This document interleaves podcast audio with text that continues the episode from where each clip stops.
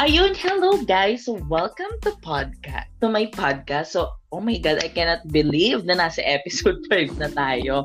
So in that note, thank you so much sa lahat ng nakinig nung last episode. And we officially enters the 100 plays uh, mark. Actually, nung nag-check ako kanina, naka-100 doon na tayo. So, thank you so much sa lahat ng nakinig ng, uh, ng mga podcast ko. yon So, thank you so much.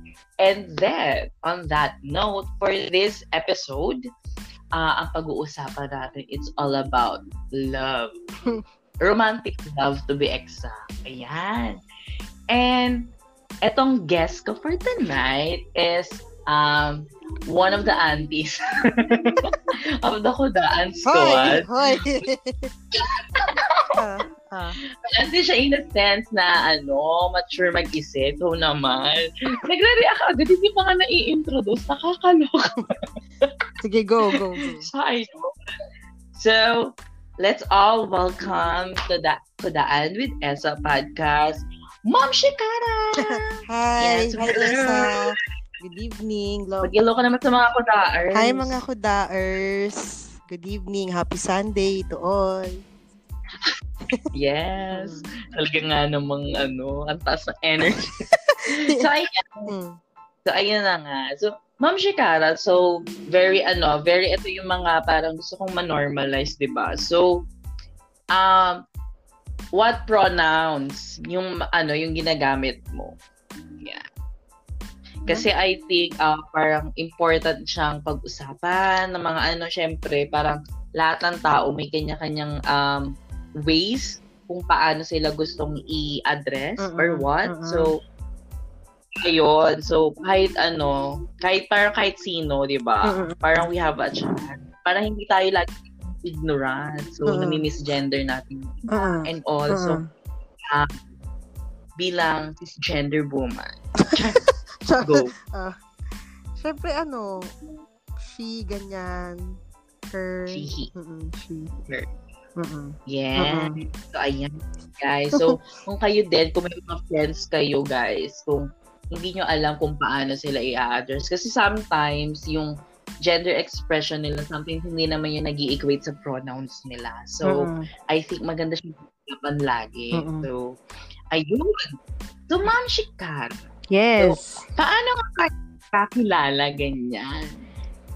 Hmm first meet-up natin, ano yung naaalala mong first meet-up natin? Wait lang. Parang ang first meet-up natin is sa burol ng dad ko. 2018. Burol ba agad? Oo.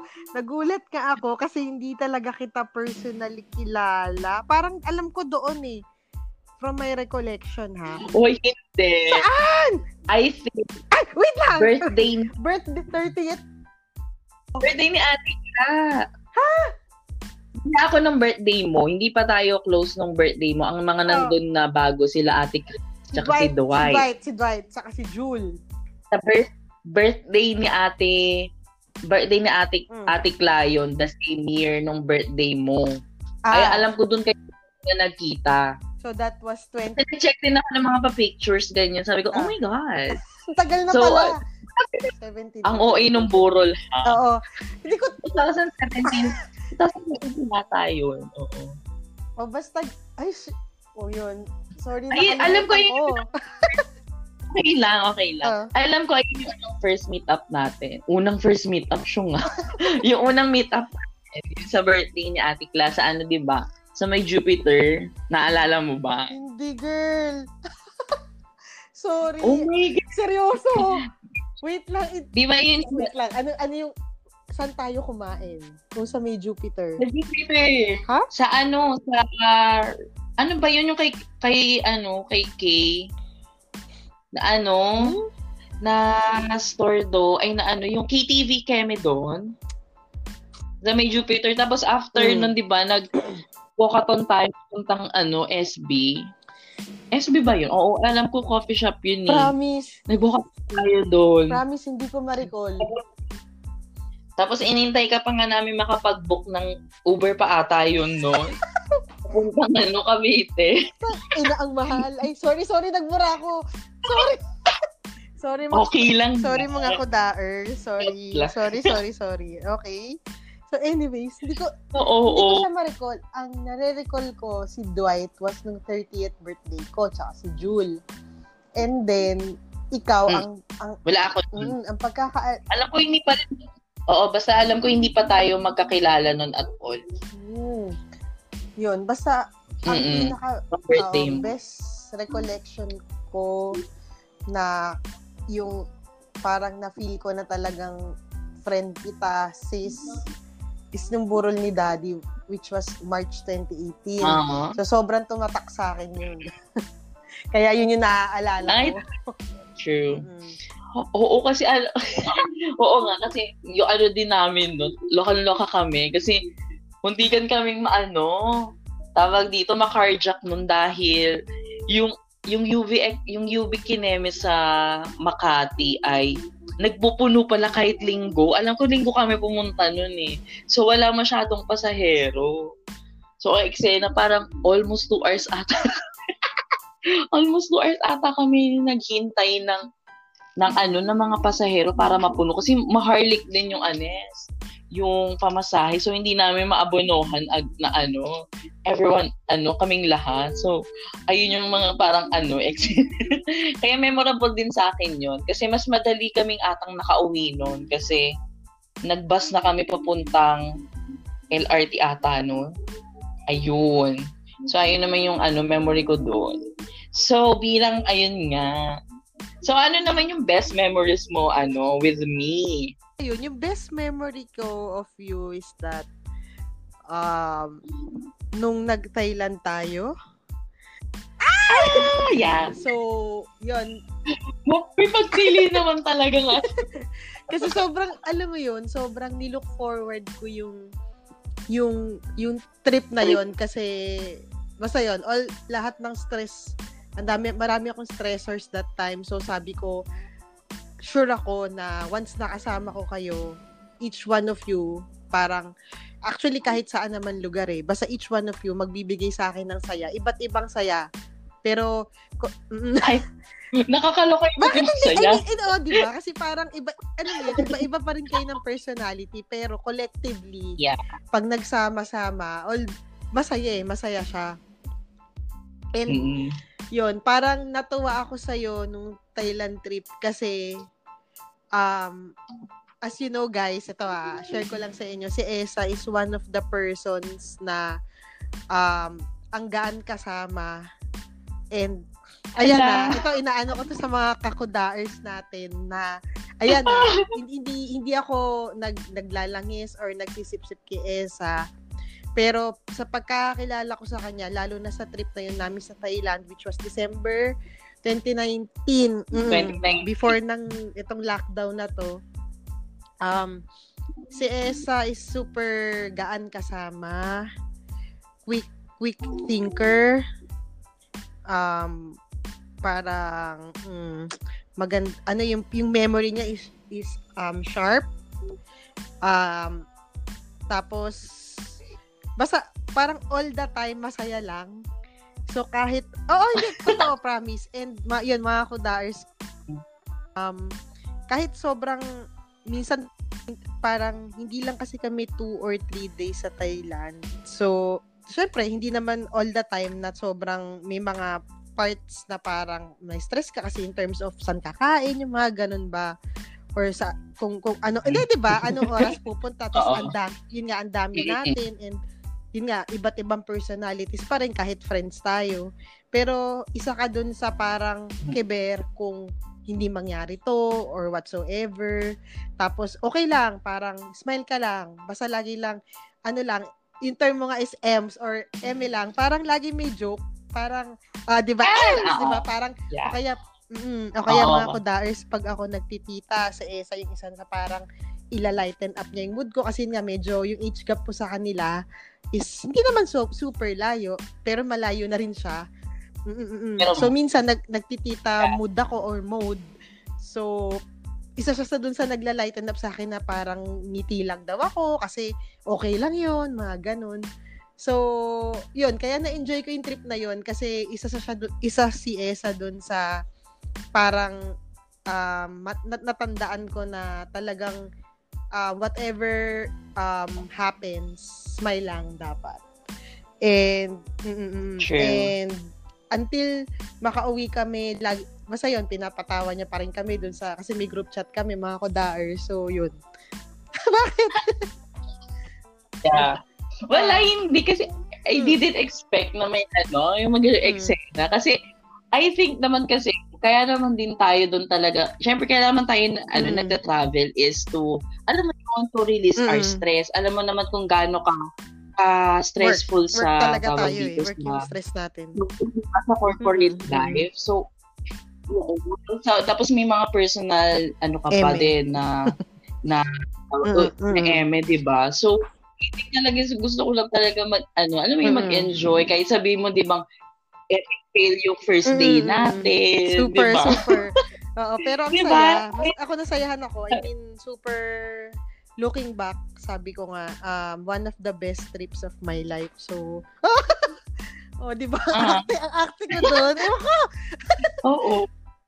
Uh, Carry lang naman. Uh, Pero oo nga, ako din naman talaga best trip mm-hmm. yun talaga in Thailand. I think, kahit sabi mo may mga ganong ano, shenanigans na mm. nangyari, carry, carry pa rin mm. naman sila. And then, eh ako naman sa'yo, nung trip na yun, mm. natutuwa ako mm. kasi syempre, um, ikaw kasi ano, hindi ka ganun lagi ka confident lagi sa oh, sarili mo. And parang parang ayoko namang may na may nakaka-feel pa hanggang ano mo until mm. today na may mga ganong tao mm. pa din. Kaya 'di ba, la, kahit sabi mo may styling Uh-oh. ka ganyan, sabi, sabi nag, nagpakita ka muna sa amin ng mga gusto mong Uh-oh. suotin, sa ano, para alam mo yun.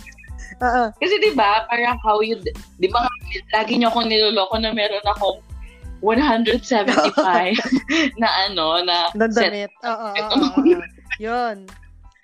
Which is, naman totoo yun, hindi, oh my God, ano ako, artista? Hindi.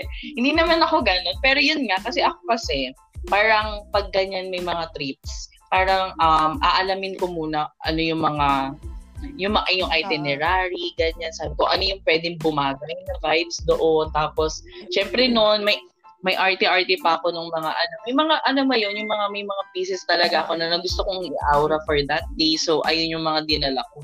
So sa kay Ate Cara naman kasi, ayun may mga ano naman siya. Kaso ngayon lang yun. Doon siya nagtatanong, sabi ko, syempre wala na tayo masyadong option doon sa mga sa mga damit niya and all. Pero yun nga, parang nami-mix and match naman namin siya. And then, katawa din, di ba, yun, sa ano ata to, eh, sa kausan. Yun, namimili tayo ng mga damit-damit.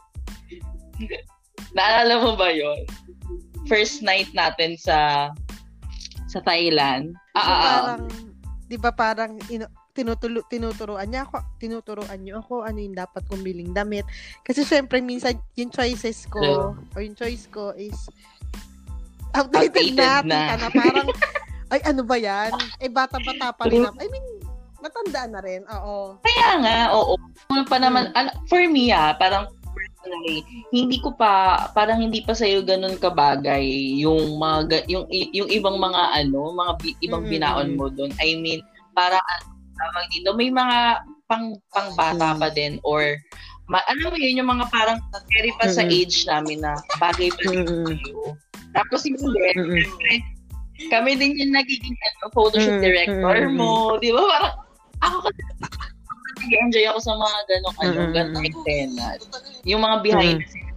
Kahit sabi mo, hindi ako yung pinipicturean or what, pero yung mga ganun. So, di ba, tinuturuan mm-hmm. ko yung tamang posing, yung mga angles, mm-hmm. mga ganyan. So, I think, ayun yung talaga yung naging super, naging special for that, mm-hmm. for that trip. So, ayun nga. So, ano nga bang natin, di ba? Go to ating main topic, which is all about mm. LOVE. So, we, uh, we will have a short break. And we're back.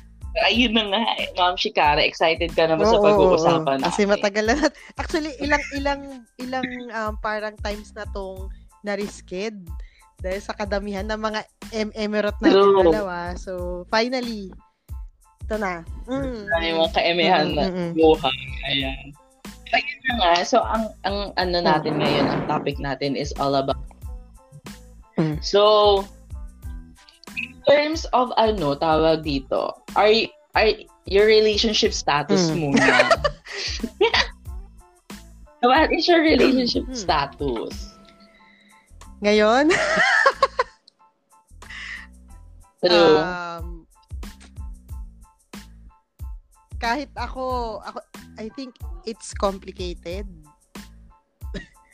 Uh, kasi oh kahit God, ako, um, confused ako kung ano ba yung status ng relationship ko.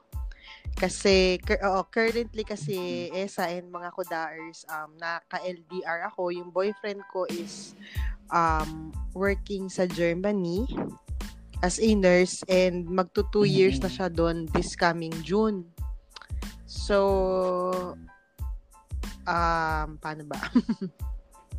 Before, um, constant yung communication, as in everyday, may update ako, um, as in everyday din yung video call.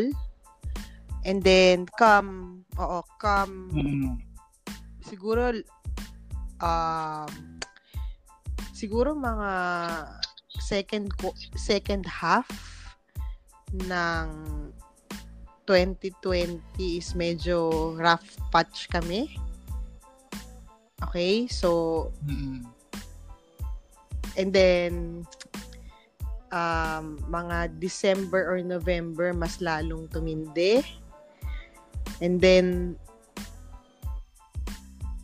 November this last year, year lang, ay last year. and then, um, pagpasok ng January, hindi na talaga constant yung communication eh. Um, siguro, mm. we only chat twice or thrice a month? A month na siya from uh, chat lang Tapos yun. chat lang yun, hindi, hindi na video hindi chat na, yung, oh, unlike before. Um, the last um, video call namin na solid, yung talagang nag-usap kami and almost two hours yun, was before Christmas of 2020 pa. And then, the next one was mm. January 19 sobrang so, sobrang quick lang niya, mm-hmm. wala pang 5 minutes or 5 minutes at most. So, yon and then mm-hmm. ang huli ata was nung March 7 din, nung death anniversary ni Daddy, but um five, less than 5 minutes. Basta, uh, yun, basta yun. So, I, I, I guess nagulat ka rin, Esa, kasi Siguro. Uh, Oo, first time ko marinig yun. Kasi hindi ka, tawag dito, di ba, pag nagsi-session sa ano, sa kudaan, madalas nga, kasi, bilang tulog-tulog na. or, naman, ano, uh-uh. So, pag kudaan Friday, kasi madalas ang kudaan Friday namin, ten, start ten. yan natin. Ganyan. Kasi it's, ay, oo. Ayun na kasi yung ano, tawag dito, yung parang parang mm-hmm. meet halfway naming lahat kasi nga mag, ano, um, parang may two, two, two ata kayo ni Ara na hindi na taga ano, taga Sige. Uh, Sinabi yung company, taga, uh, oh, oh, taga, ayun nga, so eh, explain ko uli, oh, medyo na-disconnect ang ating mom ayun, so yun uh, nga yung Friday namin kasi ayun nga parang yung pinaka naging common time namin lahat na okay na. Kasi yung mid-shift, ano na, tawag dito, pa-enda yung shift nun. So, medyo magaan na yung ano, magaan na yung, tawag dito, yung, ano, office works nila. Tapos, yung mga morning, yung iba, alam mo, ibang dedication ng mga morning. Kasi pag after shift nila ng 3 p.m., nagnanap sila para makapagkudaan kami magdamag. Mm-hmm. Tapos, di ba? Tapos kami namang mga ano, graveyard. So, while working talaga, nakikipag ano, nak- nag-uusap kami, ganyan. So, bago nyo kami i-ano, i-judge na, nag, na nagaganto kami pag ano, kahit ano, uh, kahit during office works. Pero kasi alam mo yan, pwede naman namin i-play lang, hindi naman kami minsan naka-video, naka-video ano kami, pero hindi naman namin lagi nakatingin sa isa't isa. So, mm-hmm. so ayun, parang, ano, talaga madalas plainly kudaan lang siya talaga kahit anong topics na. Diba? Napaka, mm-hmm kasi I, I mean, nakakatuwa kasi sa group natin is open-minded lahat. Oo, totoo. Kahit anong topic, mapapolitics man yan, sa mga ano namin, Lahat. sa mga group, sa work, uh, business, sa life, work, uh, sa life, o sa love life, mm-hmm. ayan. Madalas ka, ano, yung group na yun yung nagiging ranting session. Eh, ito naman mm-hmm. si Mashi. Hindi naman niya yung rant.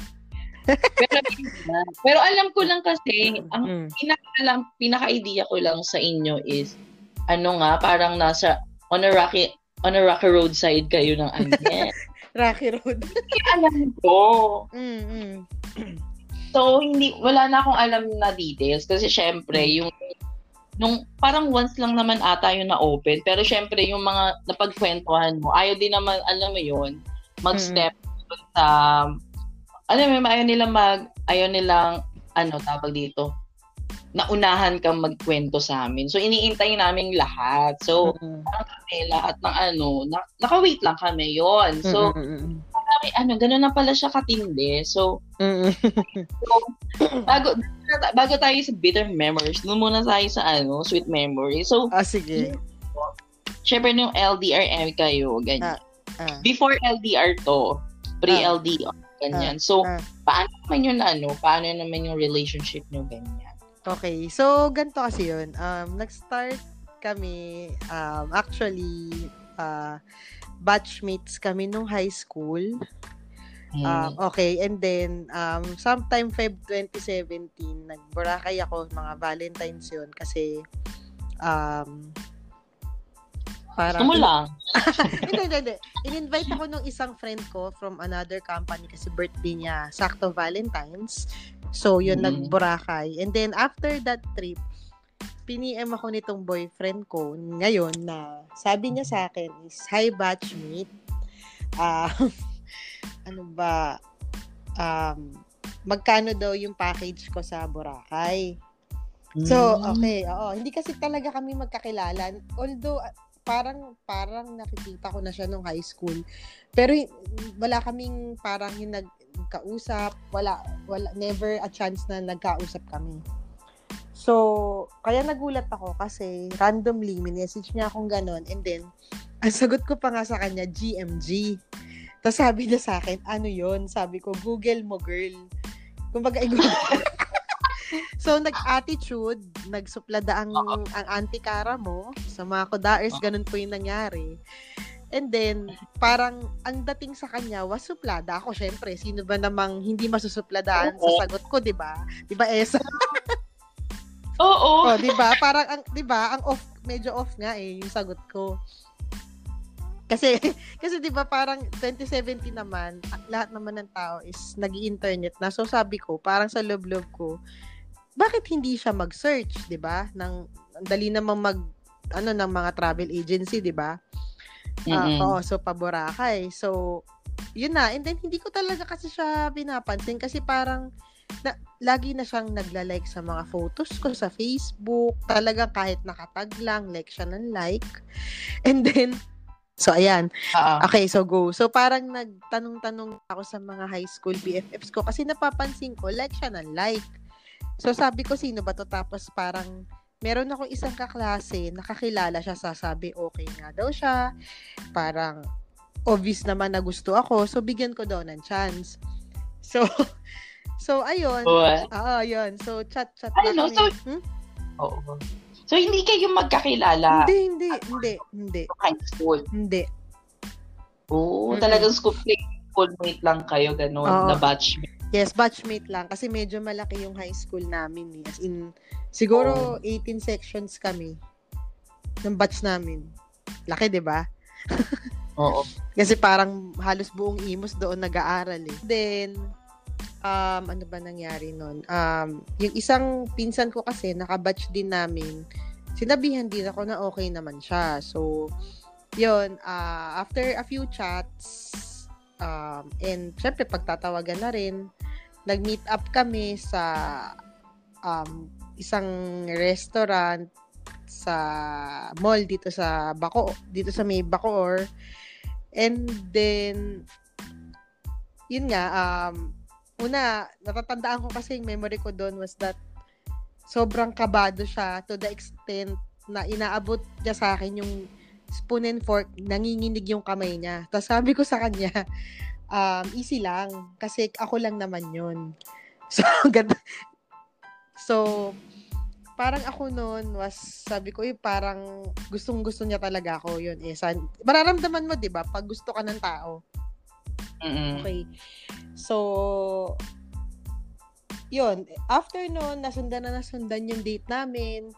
And then, come July 16, um, 2017, yan. Birthday niya, naging kami. Kasi, inas, um, he asked me na if um, pwede niya ako maging girlfriend. First few months, um, okay naman. Siyempre, alam naman natin lahat, guys. And Esa and Kodaers na first few months talaga ng relationship is parang laging butterfly sa stomach and kahit sabihin mong may ligawan stage, in first few months is still getting to know each other.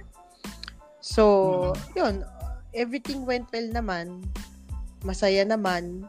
And then, come the next year, 2017 naging kami, 2018, yun nga, namatay yung dad ko. Andun din naman siya all throughout. I mean, the time na kailangan ko siya, andun siya. Um, And then, after malibing ng dad ko, um, parang, syempre, parang, paano ko ba sabihin? Andun pa rin naman siya, nakaalalay pa rin siya sa akin during that time. Pero parang, siguro, dala, dala na rin ng stress ko sa work and dun sa pagkawala ng dad ko. Medyo, paano ko ba sabihin? Parang, nagkaroon kami ng mga arguments na And mm-hmm. syempre, alam mo naman na talagang kahit naman magkaibigan, 'di ba, Esa and guys, ang mga kudaers na talagang lumalabas at lumalabas ang ugali ng tao lalo pag nasa isang relasyon kayo. Hindi all the time, oo, hindi all the time is okay. Hindi everyday masaya kayo. Um, so dadating at dadating talaga sa point na sasagarin ka eh um, dahil sa stressor sa paligid nyo as a couple. So, um, nagkaroon na rin ng time during 2018 na parang gusto na namin bumigay dalawa, pero sabi namin, sige, give, give, bigyan natin ng chance. So, ayun nga, um, nagkaroon siya ng opportunity to to study ng um, for Germany So medyo matagal 'yon. Sobrang hirap din kami noon eh, sa and guys sa in terms of pagkikita and communication kasi syempre pareho kaming may work and alam naman natin lahat kasi yung boyfriend ko is a nurse. So ang ang ang nurses ay may shifting schedules. Plus i-add up natin yung um study yung pag-study niya ng German language.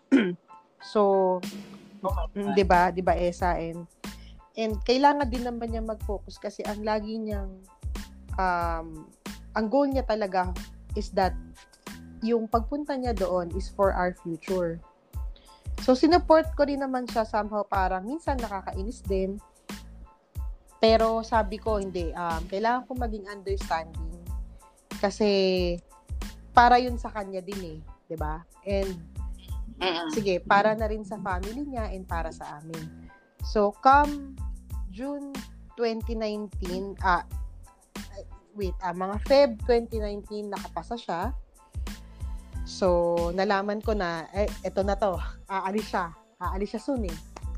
So, mm, so, um, medyo, alam kong masaya ako and masaya rin siya, pero may part ba sa akin na mag-workout ba pag nag-LDR?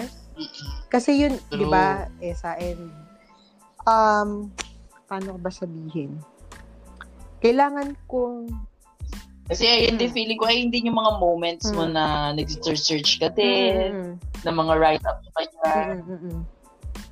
So, um, halos lahat, siguro out of, um, pagpalagay natin one. Hello? Hello? Andito ako. Narinig mo ko? Okay. So, 1 to 10 na articles or na nabasa ko is 1 to 10, parang out, parang um, 8 out of 10 pala, sorry. Um, 8 out of 10 sa nabasa ko is that hindi talaga nag-work ang LDR. Pero ako, um, Esa and guys, nung time na yon sabi ko, hindi naman porket nangyari sa isang couple, is mangyayari din sa isa. Kasi, 'di ba, iba't ibang tao pa rin tayo and you you see to it na kayo as a couple is strong enough to handle um that certain scenario. So, okay. So, yun nga, yung ina-explain ko kanina is that, sabi ko nga, um, 8 of 10 articles na binasa ko about LDR um, is hindi daw nag-work. 8 out of 10. So, ako naman, ang inisip ko noon is that hindi naman porket nangyari sa isang relasyon is mangyayari sa isa. Kasi, um, different couples pa rin kayo and kailangan as a couple is strong enough kayo to withstand such um, scenarios. So, ako parang ayoko sanang maging nega pero kasi 'di ba beforehand ka 'di ba pinakwento mo sa sa akin ano ba yung journey namin prior LDR kasi may mga rough patches na rin. Mm-mm. Mm-mm. Pero hindi lang ako nag-share talaga sa inyo rin guys and kasi nilihim ko rin siya.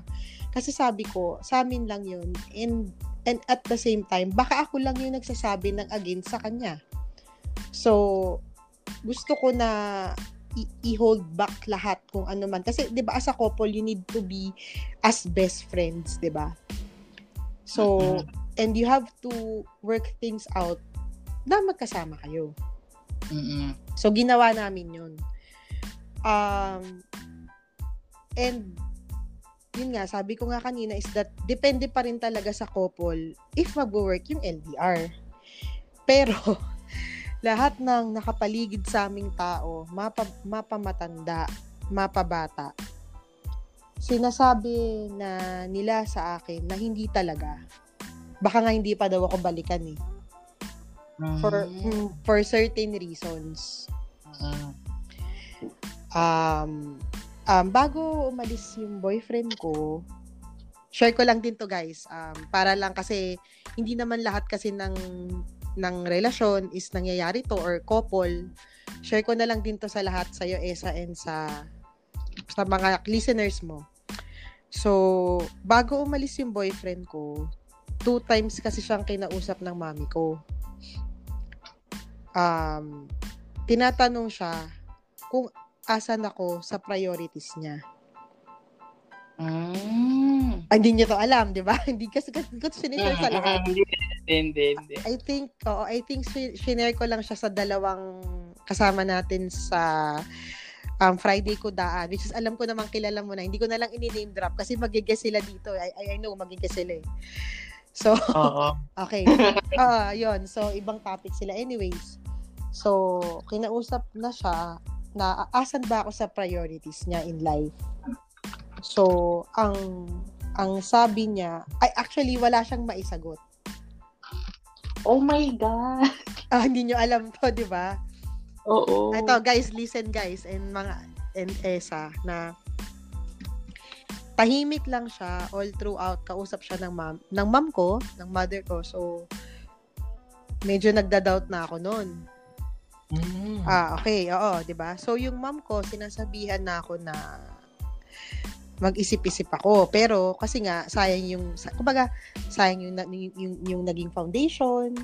Kasi ang tagal na rin namin that time, siguro magto 2 years na kami. Um Sige, hinayaan ko lang, hinayaan ko lang. Tapos nung come the time na umalis na siya, June, that was June 2019 um, hin- nag-leave ako noon eh sa work, alam ko. Pero ang naghatid sa kanya is mga tita niya sa airport. Mm-mm. Hindi nga siya dumaan sa akin eh. Kasi sabi niya, syempre, may, dapat maging understanding pa rin ako kasi busy siya. Um, syempre, parang magpapakpa siya and all.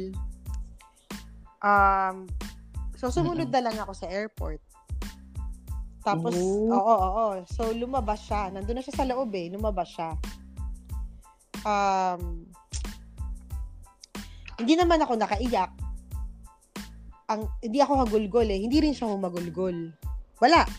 Pero yung mata namin is both namumugto. So, siguro may pain and all. Natatandaan ko, kinis niya ako, pero okay lang i-share to Esa and guys ha, parang para lang for all naman to, I mean open podcast naman. So para lang ma-share ko. Um kinis niya ako pero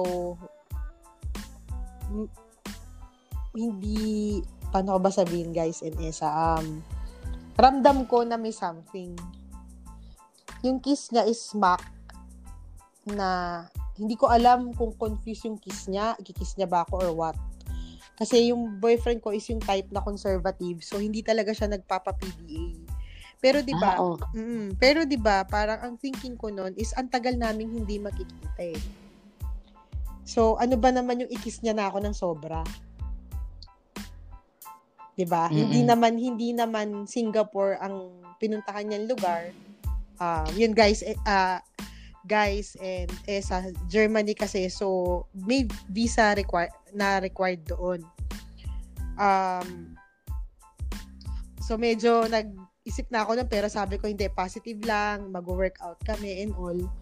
So during the first few week, weeks and months, okay eh. Constant communication, ganyan. And then come to the point na sabi ko, magbakasyon kaya ako diyan 'di ba? Kasi um meron silang sariling pad eh, per person doon, per worker. So hindi ko kailangan tumira sa hotel or sa ibang tao para pag pumunta ako sa kanya. So pumasok yun sa conversation. Pero never niya ne, ako ang nagpapasok ng conversation na yun. Pero never niya ang siya ang naguna or nag-start ng convo na magpunta ako doon kahit bakasyon. Mm. Hindi nyo alam to. um, la- mm-hmm. lagi siya. Pero alam, mm. pero alam ko, gusto mong puntahan siya doon. Alam ko mm. may ganitong plano. Meron, pero hindi ko masabi sa inyo na never din niyang binrot up na ako ang pupunta. It's just Mm-mm. it's just always me um opening about that na pumunta ako doon for vacation. Never siyang nag-start na, uy, punta ka dito. Which is, ang alam ko, pag LDR is, lalo na pag lalaki, is super excited ka na pupuntahan ka ng girlfriend mo. ba? Diba? Mm-mm. Pero siya, hindi siya ganon. Sobrang dami niyang nire-reason out sa akin kasi nag-aral pa siya ng para maging registered din siya doon na worker or nurse. So, yun. So, inint- in- inintindi ko pa rin siya. Inintindi ko. Kasi sabi ko, hindi ako dapat maging selfish eh. ba diba? Kasi para sa kanya yon and para sa future daw namin. Okay? and then, Oo. and then, pumapasok na yung mga talks about marriage, kailan ba kami magpapakasal. Sabi niya, maka, maka, makapasa lang daw siya. And inuulit ko araw-araw halos, kailan ako pupunta doon. Okay. So, pag nakapasa daw siya sa exam doon. So, come, di ba, alam naman natin lahat guys, in nangyari last year na nagka-COVID, March yun, di ba, March 2020. A- alam ko, May last year siya kumuha ng exam for yung pinag-aaralan niya nga mula nung dumating siya doon. So naka um thank God naman nakapasa siya. Um so i- inungkat ko na naman yung yung yung convos about marriage, about pagpunta ko doon. Ang dami niya pa rin nire-reason out. Mm-mm. So, hanggang sa tumagal ng tumagal na, tapos parang nagkaroon siya sa akin ng isang conversation namin, video call na, sige, uwi ako ng January, which is January 2021, and nagpapakasal tayo. So, nagkaroon kami ng semi-planning stage. So, talaga nagsulat na ako. Hindi nyo to alam. Nagsulat na ako ng mga supplier, ng mga iimbitahan. Tapos sabi ko nga, since COVID, maintindihan naman nyo siguro and ng other relatives ko and other friends na talagang ito lang yung, yung group na na-invite ko. Alam alam naman natin lahat ng situation, 'di ba? Ah, ah, ah, ah. Okay. So, sobrang excited ko doon. Pero siya, never kong nakitaan ng excitement. Oh, so parang nagmumukha ikaw lang na gusto mag-initiate. Oo, lahat, Lord. lahat. Lahat, Esa. And guys, lahat. Ah. Pero alam mo, wait lang, masingit ko lang bilang sinasabi mo nga yan, 'di ba? Dapat itong January yan, 'di ba? Mm, mm, mm. Kasi uuwi siya. Mm. So, nagpaplano kami ng ano, ng tawag dito, ng ano? bridal shower mo. Talaga ba? Hindi ko alam. Oo. Sorry guys, nagmura oh, ako. Siyempre, oh. Siyempre, surprise yun. Paano namin sasabihin sa'yo? Actually, uh, alam excited kami mga bayo. Uh, kasi sabi, alam, finally, uh, siyempre, alam nga din namin nga eksena, ganyan. So, kailan ba sa amin to na, basta nasabi sa amin to mga Bex, ayun nga, nag, so nag, ano nga din kami, naka, naka-ready na kung kailan kami pupunta ng Divisoria para mag oh, kemi ng mga hindi ko alam yan. Na mga, Naiyak tuloy ako. baka, mag- baka magalit sila. Nainis ko.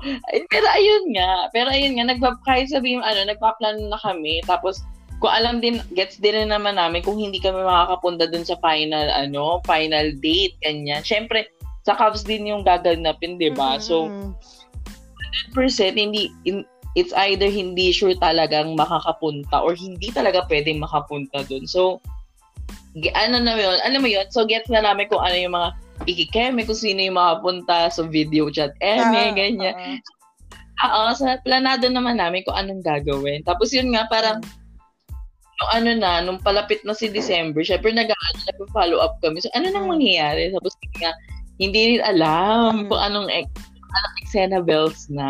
Mm. So, ayun. Naiyak ako so, doon ah. Hindi ko alam yan. Oo, thank you. Thank you doon. Naiyak tuloy ako. to feel you better. Kasi nga, syempre, kahit sabi mo ano, gigets din naman namin na parang matagal na nga na, matagal mo na nga gusto yan. So, Naiyak tuloy ako. Oo nga, sorry. Kasi, hindi ko in-expect. Saka, syempre, yung thought na, hindi ko, so, thank you na sinabi mo. Parang medyo lalong mas na ano sa akin, yung feels na hindi siya natuloy. Yun. Pero thank you, mm-hmm. thank you. No, natouch ako. Oh. Anyways. Ah, sige na. O, continue ka na. Ayun, so, um, tinatanong ko siya lagi kung nakapagpaalam na ba siya to go home sa Philippines. Kasi alam naman natin yung situation, di ba? Um, and marami din naman ako naririnig na mga tao na nakakauwi naman eh, kaya naman, magko-quarantine lang, di ba? Lalo na siya kasi nurse, uh, registered nurse na siya doon. So, pababalikin at pababalikin siya technically kasi kailangan siya doon eh. And registered na siya. And with his experience, kahit sabi mo one year pa lang, hindi na siya kailangan i-retrain. So, kailangan talaga siya doon.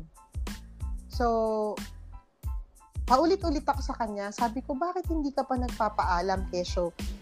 Sorry, nalipat daw siya ng station, ang hirap na magpaalam, nakaplat na daw yung mga leave, ang dami niya talagang reasons and all. So, November, nagpaalam, November, nagpaalam siya, hindi siya pinayagan. Mm. Yun yung, yun yung start na sobrang away na kami. Kasi mm-hmm. ang sakit eh, parang nung una nga hindi ako nakareact eh, kasi inexpect ko na na hindi siya papayagan. Kasi ang sabi ko sa kanya, um, bakit ngayon ka lang nagpaalam? Two months to go. Two months to go. And ang, ang reason mo is magpapakasal ka. So, dapat ilaban mo. 'di ba? Kasi ang ang marriage is once lang yan eh. Tapos bumalik ka na after. Hindi naman kailangan mag, alam mo yun, hindi naman, kung hindi pwede, di go back siya agad. ba? Ayun nga, binalita, kaya nga sabi ko, binalita ko na rin dun sa dalawa nating friends pa sa Friday ko daan. Kasi nga, natuwa ako kasi may light na sa tunnel ba. Kumbaga, may light na ako nakikita, pero it didn't happen. So, mm-hmm. lagi na kami nag-aaway. Siguro na yung mga, alam mo na, mga issues sa isang relasyon. Guys, uh, guys, makinig kayo. Um, Pag-ungkata na kayo ganyan, tama ano, bang? Sorry? Ungkatan. Ungkatan na yan. And lahat, lahat, uh-huh. lahat ng flaws, lahat ng kung ano-ano pa. Hanggang sa every every conversation namin, chat or video call nag-aaway na kami.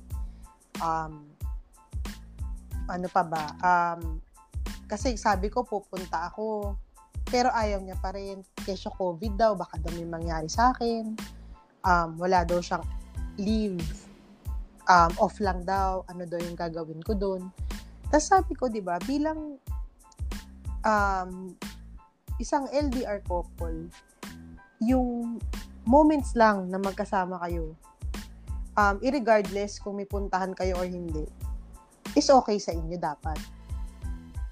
True. Oh, di ba? Agree ka doon. And siguro guys, listeners, sa listeners mo, mag-agree sila dito eh. Um, siguro, siguro sabihin natin, kailangan ko pang maging mas understanding as a girlfriend and as a part of that LDR relationship. Pero, siguro somehow, ano eh, dapat may part din na, bak, lagi akong nagtatanong, bakit ayaw niya ako papuntahin? ba? Diba? Nagtataka ako kasi, siya lang yung naringgan ko, kasi nakaka-consult na rin ako sa ibang friends ko na guys, na ano yung point of view nila, bakit ganun yung partner ko. Sabi nila kasi, ayaw ka lang talagang papuntahin. Eh, nagtataka rin sila eh. Kasi, bilang lalaki daw, tapos, yun nga, kung mahal mo yung babae, at yung girlfriend mo pa ang pupunta doon, bakit ayaw niya nga? Di ba? Makakurious ka eh. Mm-hmm. Kasi COVID is COVID. Andiyan na yan eh. Hindi na, let's be realistic, hindi siya mawawala agad. Di ba? 'Di ba? Pero if if you want to be with the person, lalo na ang tagal niyo hindi nagkikita and nagkaroon na ng plans and all. Um, pwede naman i-drop yung isang part ng buhay. Para sa akin ha, ewan ko kung kung lahat ba to mag-agree ikaw or yung ibang listeners mo. Um, so, ayun na nga, yung pinakahuling uh, video call namin was December pa before Christmas. Tas as in umiyak lang ako na umiyak. Lagi nang ganun eh. Puro na lang ako iyak. Kasi parang ang sakit na lang. Naipon ng naipon. Alam ko may mga flaws din ako as, as a partner. Pero ang lagi kong question is, bakit ayaw niya ako makasama? So, dumating na kami sa conversation na meron daw araw na nagising siya naggising daw siya bigla isang araw na hindi pa pala siya ready magpakasal. So, or mag-settle down. So, mm-hmm. realize Esa and sa listeners na siguro naging pushy ako in terms of um, him marrying me. Alam ko naman na dapat hindi pinipilit ang isang bagay, lalo sa lalaki. And lalo na kung um, it will flip his um, life around, 'di ba? Lalo na marriage na 'yon. So, siguro one thing 'yon, kaya kaya ganun, lalo na LDR pa kami. Although alam ko naman na couple na kami prior LDR talaga. Hindi naman kami nag-start na LDR couple eh. Couple na kami bago pa 'yon. So, um, nagulat ako eh sa mga sinasabi niya. Ang lagi sinasabi is ganun. Um, naguguluhan daw siya sa nararamdaman niya. Um, mahal niya daw ako, pero may pero. Um, Ay, Janela, mahal kita. Oo. And, parang nagising daw, meron one time na, yung huli namin video call na ang sabi niya sa akin is parang nagpo-fall out of love na daw siya. So, kasi ako, parang alam ko kasi from the start, Esa and guys, sa listeners na alam ko yung love sa akin yung boyfriend ko is stronger compared sa anong meron ako for him. So, for him to say those things, ah, uh, sobrang suntok sa akin yun. Pero, um, andun pa rin, nag-hold pa rin ako dun sa, sa, sa parang fact na mahal niya pa rin ako kahit anong mangyari. But, kung mapapansin nyo sa flow ng kwento is that ayaw niya ako makasama. Parang ganon, di ba? For certain mm. reasons and for certain circumstances na nangyari sa mundo. Pabor sa kanya yung pandemic. Y- yun na lang. Yung, siguro yung tamang term. Pumabor. So, ayoko naman maging, ano eh, ayoko naman maging insensitive sa iba sa iyo or sa crowd mo or sa listeners mo. Sige, ano, i-ano na lang natin. Mm. I, ano lang naman tayo, sa amin lang naman. Yung sa amin dalawa lang to. Uh, as an LDR couple. So, ayun. Tapos, itong pagpasok ng taon, talagang hindi na constant yung communication. As in, hindi na. so, okay, oo. Mm-hmm. Um, paano ka ba sabihin? So, minsan, ini-message ko pa rin siya, kamusta siya, hindi siya nag-reply. Nag-send ako ng mga picture-picture, wala lang, minsan nilalike niya, minsan hindi. Hindi yun sa akin naman, kasi 'di ba parang, parang hindi ka ba naka, 'di ba syempre, on a rocky road na kayo nung ano. Eh, alam mo, may mga problems na kayo before siya umalis, mm-hmm. di ba? Parang hindi ka ba nagkaroon ng feel, ano, ano mo yun, hindi, hindi ka ba rin nag, nagkaroon ng gut feel no na baka hindi mag-work, mm. ganyan. Hmm. Paano ko ba sabihin? Hmm. Kasi syempre, di ba, parang ano eh, hindi rin kayo ganun ka-okay before hmm. siya umalis. Parang, feeling ko kasi maaano yun, magagaslight yun ng ng LDR mo, ano, situation. Diba? Oo. Um, so, sige, go. Go ahead. No? Ayun nga, parang so, ayun nga, so, ayun nga yung parang question ko. Parang hindi, hindi mo ba question yung sarili mong judgment no na kung baka mag-work, hmm. yung ano, yung eksena nyo or what?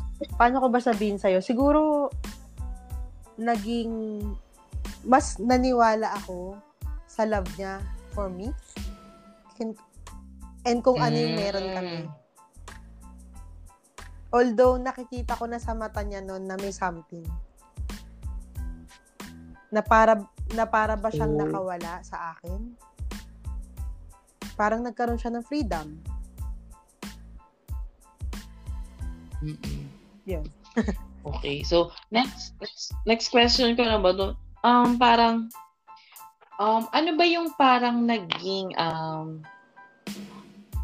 naging trigger eksena or what para magkaroon siya ng ganong feel sa iyo bef- kahit before pang ano umalis siya. Na parang yun nga parang sabi mo parang hmm. way out niya yun sa iyo. Parang mm parang hindi niya ba na-open sa na gusto niya nang humiwalay or what nung bago siya umalis. Minsan, ganyan. pero hindi yung to the point na talagang break. Minsan lang kasi ang lagi niyang nire-reason out sa akin is yung uh, ugali ko o yung karak yung character ko as a person. Um, syempre, hindi ko na rin i-detail kung ano man yung kasi sa amin na lang ngayon. Mm-hmm. Oo. Yeah, yeah, yeah. Basta in, in general is that ang point na is may masama akong ugali. Yun na lang siguro. Yun yung kaya ko i-share. Mm-hmm. And on my defense naman, or in my defense, is that um, kailangan ba na maging perfect ako or siya pag pumasok ka sa isang relasyon? Um, 'di ba lahat ng tao Mm-mm. may ugali? Alam natin, 'di ba? Alam natin. Ah, uh, ang, ang ang nag tumatata kasi sa kanya is yung mga ugali ko na masama. So, na ah, paano ba paano ko ba sabihin? Yun yung tumatatak sa kanya na nagko-question ng nararamdaman niya for me. Yun yung, yun yung tingin ko eh. Um, na, nasasapawan ng mga wrongdoings ko yung mga right doings ko sa kanya. Na yun ang tumatatak sa kanya na naipon ng naipon na to the point na nasabi niya rin sa akin once na parang ang liit-liit ang tingin niya sa sarili niya. Um, kasi ako, medyo strong yung personality ko. Basta hindi ko na lang i-detail, ha? So, Mm-mm-mm. uh, paano ba? Kasi ako, ang, ang, ang ano ko, kasi hindi ako nanunumbat or what, ha? Um, kasi ako, tinanggap ko siya eh. 'Di ba tahimik naman ako, okay naman ako as a single woman. Um, tinanggap ko siya and talagang uh, along the way, magkakakilalan kayo, 'di ba, na ugali. So, hindi ba pwedeng tanggapin mo yung partner mo kung ano man siya? Kasi ako tinanggap ko siya eh. Hindi ko masasabing perfect siyang tao, perfect siyang boyfriend pareho kami may flaws kasi relationship nga 'di ba partnership 'di ba you have you have to be Mm-mm. you have to build something na kahit magkasamaan kayo ng ugali is um kayong dalawa alam nyo na hindi okay kami no matter what pero ako kasi talagang kahit sabihin mong may nasasabi ako to him na siguro nakakasakit sa kanya as a person, as a, as a man. Um, Mm-mm. ano eh, tinatanggap ko pa rin siya, Esa, and sa listeners mo. Um, kahit nagkakaroon kami ng arguments kahit alam ko yung minsan hindi ko napipigilan yung words na lumalabas sa bibig ko. Um, kino-consider ko pa rin siya as my partner um, hindi ko um, parang sige sinasabi ko, sige mag-break na lang tayo. Pero deep inside, um, hindi, hindi, to, hindi ko minimin yun. Kasi tinanggap ko siya eh. Tinanggap, yun, yun din yung in-explain ko sa kanya nitong huli na kaya kong ibaba yung ibaba yung pride ko and hindi ko hindi ko masasabing mag-change ako totally kasi ako to eh. And, di ba dapat unconditionally, nilalove mo yung partner mo? Di ba? Pwede kang mag-compromise, pwede kang mag-adjust sa isang relasyon. But to change the person, ako para sa akin, hindi yon Kasi nakilala mo siyang ganun eh. Ba't mo ba siya minahal, ba? So, hindi ko alam yung tumatakbo sa utak niya, bakit ganun. Kasi parang willing siyang i-let go ako alam mo yun? So, ayun. So, parang ang stand ko ngayon is that ewan ko kung, sorry, eh, sa, en, sa listeners mo, akong term tanga na ba to? kasi, oh, hindi, kasi kita natin na hindi na siya interested. Uh, oh. Sige, yung love. Pagpalagay natin love niya pa ako. Kasi ang ang topic natin is all about love and LDR and all. Uh, 'di ba? Mm-mm. I think ano parang ano reality hmm. check din to I mean 'di ba parang yun, yun pa yun nga tama ka reality hmm. check na sige sige pagpalagay natin may pagmamahal pa siya pero the interest is not there anymore yun yung pwede ko naman siguro i-separate yung love and yung interest mo sa isang person so yun, yun yung tingin ko ngayon nangyayari sa amin. Kasi I was, um, for, at times, tinatry ko siyang kausapin pero wala. Nung Valentine's, this Valentine's lang, excuse me, binati naman niya ako eh. Binati niya ako pero, yun lang. And then, nag-reply back ako. Ha? Bating chat lang yan? Bating chat, chat lang. lang. Walang call. mm.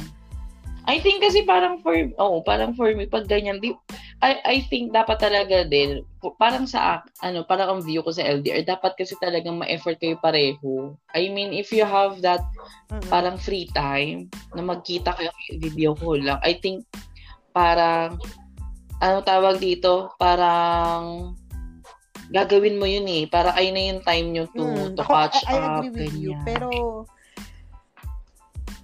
hindi na eh. hindi na kami masyadong talaga, totoo lang. Hindi na.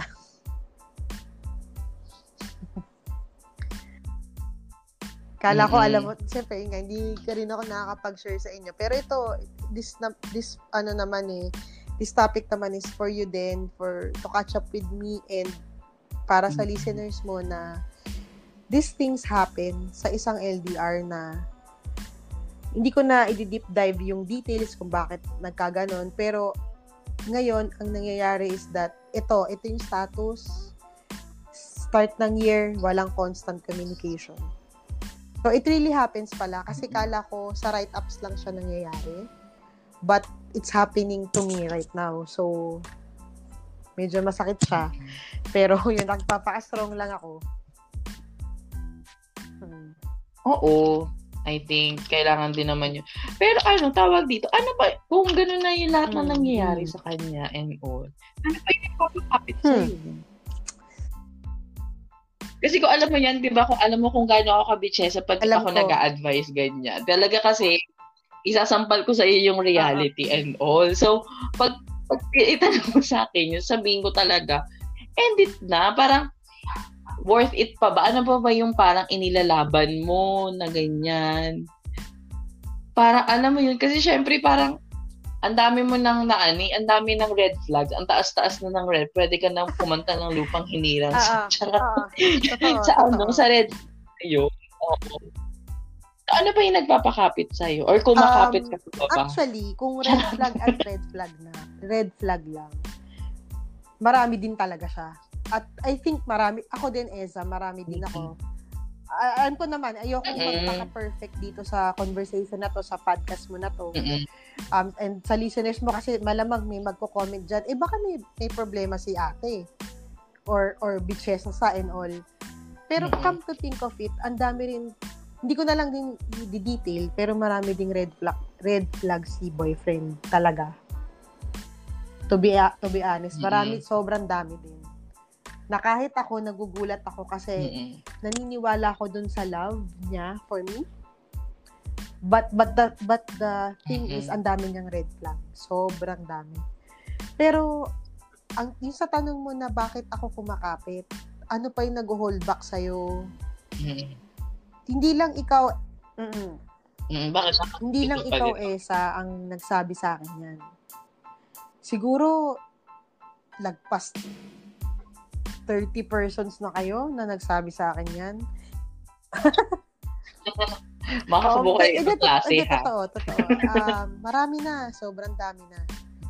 Kasi kahit lalaki kong friends, um, they keep on telling me na tama na, Kara. Tama na. Kasi granted, mahal nyo yung isa't isa. Pero kung ginaganyan ka, babae ka. And and given yung age ko, Esa, and sa listeners mo, kasi, um, hello? Ah, kasi guys, uh, sa listeners ni Esa, 34 na ako. Siguro at sa, sa, sa iba, young pa yon Pero technically dapat may family na rin ako. And siguro iniisip ko, pinangahawakan ko yung sinabi niya na siya yung magiging ha- husband ko. And ayoko na rin namang maging babae ba na papalit-palit. Pero siguro sabihin, mm, sabihin Esa ng type of people na ano, dating to mm. ano, to marry. So, hindi mm. naman ako para i-playtime. Siyempre, gusto ko rin mag-settle down. And I know, yung boyfriend ko is yun mm-hmm. din. Pero siguro, ang nangyayari ngayon is hindi na kami halfway sa kung ano man yung gusto namin. And yung tanong mo na, iulitin ko, yung tanong mo nga is, bakit, ano pa, ano pang nag-hold back sa'yo? na marami na rin nga nagsabi na ano itigil ko na kasi there's no point na ituloy ko kasi nag-waste na ako ng time. Pati siya. I mean, yung boyfriend ko is nag-waste na ng time eh. Kasi kung ayaw niya na pala, bakit pa? Para maka-move on na pareho. Um, siguro ano, hmm, hindi ko rin naiyak tuloy ako. Hindi, hindi ko kasi din siya masagot. Kasi mm. kahit ako, kino-question ko yung sarili ko kung kung ano yung yung nag-hold back. Hanggang ngayon, diruin mo, parang dapat 2020 tinapos ko na, pero hindi ko kasi mahanap yung sagot na kahit alam kong nasa mukha ko na. Kasi sinasabi, oh hindi, hindi, hindi kasi sinabi, nagiging ano ka pa, nasa defensive denial stage kasi ka siguro. Kasi niya na sa akin na nasa sa akin kung mag-aantay ako or mag stay ako sa relasyon na to. Um, kasi hindi niya ako mabibigyan ng assurance. Kung sinasabi ko daw na tumatanda ako or natetenga ako sa kanya kasi nag-aantay ako, it's all up, it's it's all up to me daw. Oo. So, kung titingnan mo, kahit siya, pinagde-decide niya na ako to let go. Kasi wala siyang mabibigay sa akin kahit anong assurance. Um, it will take daw a year or two pa kung magse-settle down siya. Pero hindi pa daw sure yun.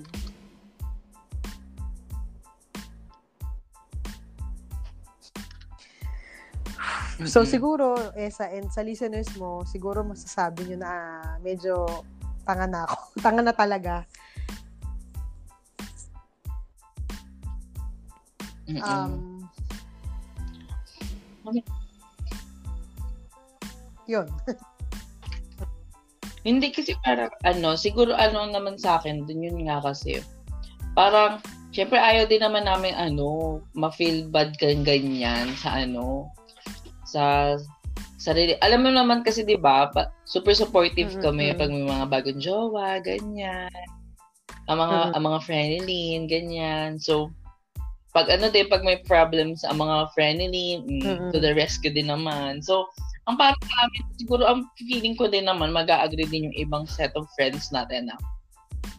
Yun nga, parang if you, uh, parang ano, if you have that, if you have time nga, save yourself na Like as in in this ano hmm. parang para is para ano mas ano mo yung mas lalo ng mali. Syempre para for me out ah, parang kasi alam naman natin na parang ang mga ang mga girls sometimes they have you have oh, ano 'di ba mm. deadlines. Alam naman natin yan mo talaga mag-push na mag-family and all. Kasi yung iba naman ayaw naman din mag magpamilya kaya so okay sila kahit tapos mm. na sila dun sa deadline nila deadline nila. So, jowa pa din, di ba? So, may mga ganun kasing klaseng tao. Pero yun nga, mm.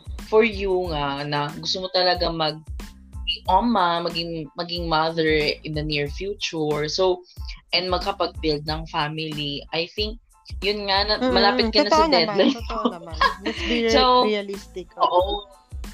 So, parang, uh, so, parang, ano nga, yun nga. So, you really need to check na din yung mga ganyan. So, oo. So, ayun yung feeling ko. Bilang, oh, syempre, alam naman naman akong joke. Pero kasi, syempre, nagiget ko din naman yung mga ano, mm-hmm. yung mga POVs nyo. Pag may. So, ano, doon din, parang may mga nakakapagtanong na, ay, man nakakapag-share na din sa akin ng mga ganyang, ano, mm-hmm. um, ganyang moments parang, alam mo, parang ako, parang good thing na hindi kayo married mm. nung umalis siya dito. Or, Marami din nagsabi niyan. Marami din nagsabi. Kasi, ano, na parang hindi mm. kayo natuloy nitong January. Kasi, kasi parang nung, parang Mm-mm. lumala pa na talaga siya.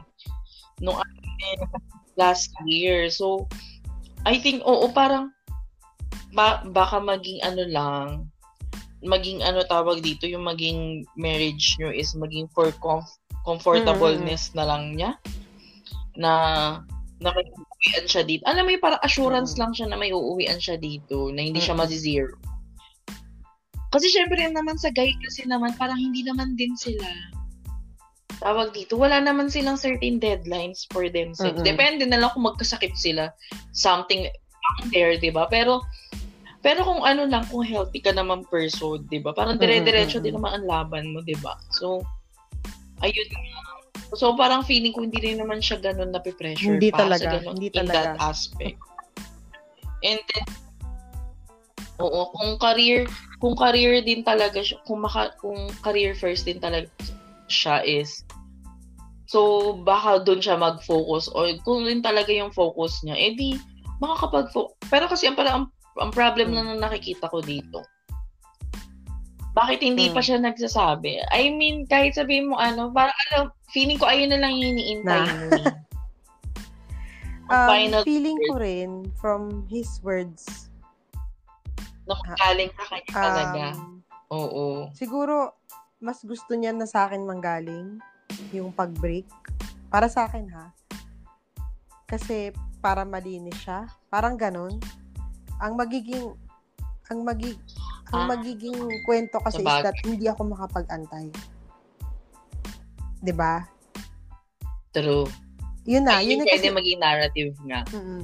Na hindi ka nakatiis, hindi kasi, ka naka, kasi ano, hindi ka ganun ka-patient. Eh, mga ganyan ba? Pumitaw ka na lang. Oo. Eh, alam, mag-age naman kayo, di ba? So, kasi yung the fact lang na hindi niya ako in-engage nung bago siya umalis, may something na eh. Na to the point na sabi ko nga kanina um, is that kinausap na siya ni mami two, two times bago siya umalis pero wala. Hindi siya sumasagot as in hindi. So I think meron pa siyang ibang plans. Mm. Um, pero sinasabi naman niya sa akin na ako Mm-mm. lang daw yung nag-iisip ng kung ano-ano di ba syempre eh sa end guys hindi niyo naman maaalis lalo na sa isang LDR na magkakaroon ka rin somehow ng paranoia in terms of an, ano ba, ano ba? Mm-mm. And yun nga ang ang masama kasi Esa, Mm-mm. um never kahit nga magkasama kayo kunyari sa iisang place, 'di ba? Diba? Nagkaka- nagiging paranoid ka pa di. What more pa? Nalayo yeah. ka mag-ibang bansa like oras, kalahati oras, ng mundo yung pagitan niyo. Plus, Oo. yun nga ang napansin ko pa kasi sa kanya ako lang nang ako yung nag-open about sa future. Ako lang yung nagde-decide. Ako lang yung nagbibigay ng plans. Ako lang yung mm-hmm. naglalatag sa kanya ng mga bagay-bagay. Never siyang nag-initiate ng talk or ng conversation about, kunwari ganito, parang, Kara, um, ganito ah, sa ganyan, sa kasal natin, or ganito, mga, yung mga ganun ba? sig- iniisip ko na lang, Eza, na lalaki siya. Pero kasi, I have friends na kahit anong lalaki nila, open sila dun sa partner nila or sa girlfriend nila na uy, ito yung gusto ko sa kasal natin na, uy, gantong date yung kasal, or siguro bigyan mo ako ng gantong month, or ng ganto, and then, o kaya, or ganto na, o ganto, Kara, punta ka dito, ganyan. Tapos siguro mga two weeks ka dito or mga ganun ba? Kasi hindi naman kami eh sa bata. And pareho naman kami professionals. Um, hindi kami ganun kayaman na mga tao. Pero I think with the work na meron kami and alam mo yon kaya naman naming magtulong para mag-start ng pamilya. Kasi ang isang pamilya naman is, or ang isang couple, um, hindi naman nag-start na super, super meron unless sobrang yaman nyo. ba? Diba? So, doon ako din nagtataka sa kanya kasi wala pa siyang plans na ganun. Basta, never siyang nag-initiate ng talk about that. Mm-hmm. Lalo na nung nag-LDR pa kami. Yun. wala ka masabi, no? Kasi hindi mo alam na gano'n na pala yung status. Oo. Gano'n na pala kalala yung mga eksena. Gano'n na siya, Esa. Actually, may mga eksena pang matindi, pero syempre hindi na natin di-detail dito sa podcast kasi baka alam mo na, Oo. Sam, oh, sabihin ano ba yan si ate. Sabihin na listeners mo, lahat na lang personal na yon di ba? So, mm, so, mm. Uh, hindi, parang mm. ano, may, uh, for me, tawag dito, why not ano, parang give your each um, other ng space. Uh, yung nangyayari ngayon is space na siya. Oo. Indirectly. Uh, Indirectly. Oo, kasi Parang close na space ako na siya. din, mm-hmm. nagugulat din ako na nakakaya niyang hindi ako kausapin. And hindi niya ako bini-video call talaga. Mm-mm.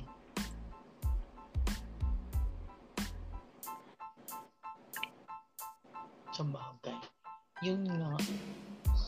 Hmm. Pero ayun, so paano ano, parang paano ka ngayon? I mean, oo. Ano yung mga buff na ginagawa mo para alam mo yun ma- mm. mawala lang yun sa isip. Ikaw ba yung lagi nagchat-chat sa I mean, um, everyday ka ba nagchat sa kanya and all? Dati, oo. Ah, dati. everyday siya nagchat sa iyo. Good morning, ganyan or pero ngayon papasok na siya, preparing na siya sa work, naka duty siya, naka na siya. Yung updated ako. Pero, hindi na, hindi na. Tagal na eh. Ngayon, hindi na. Pagpasok ng taon, hindi na eh.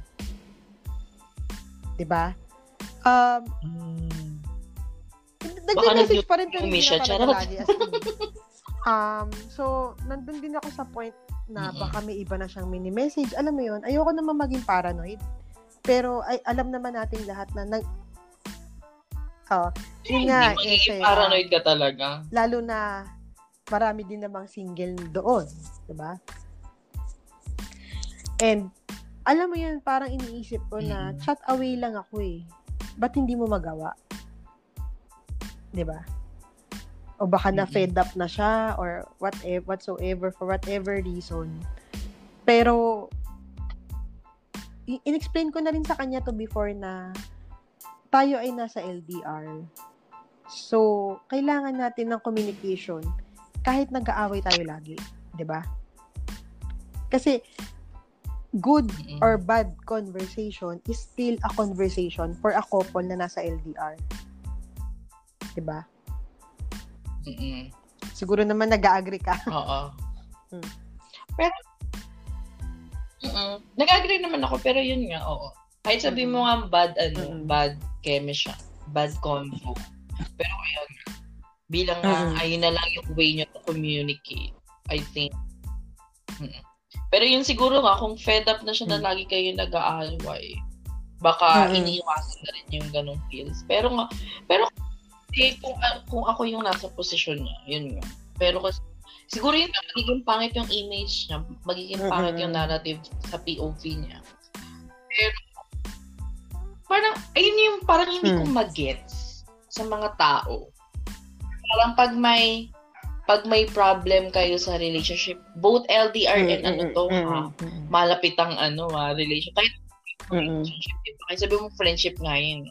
Kung may problema ka dun sa tao, bakit ano, tawag dito, bakit hmm. hindi mo na i-disclose? Kasi parang, ayun, parang especially nowadays hmm. na nasa middle tayo ng pandemic, na, minsan talaga, kailangan mo nung physical ano physical na Mm-mm. connection and all, ganyan.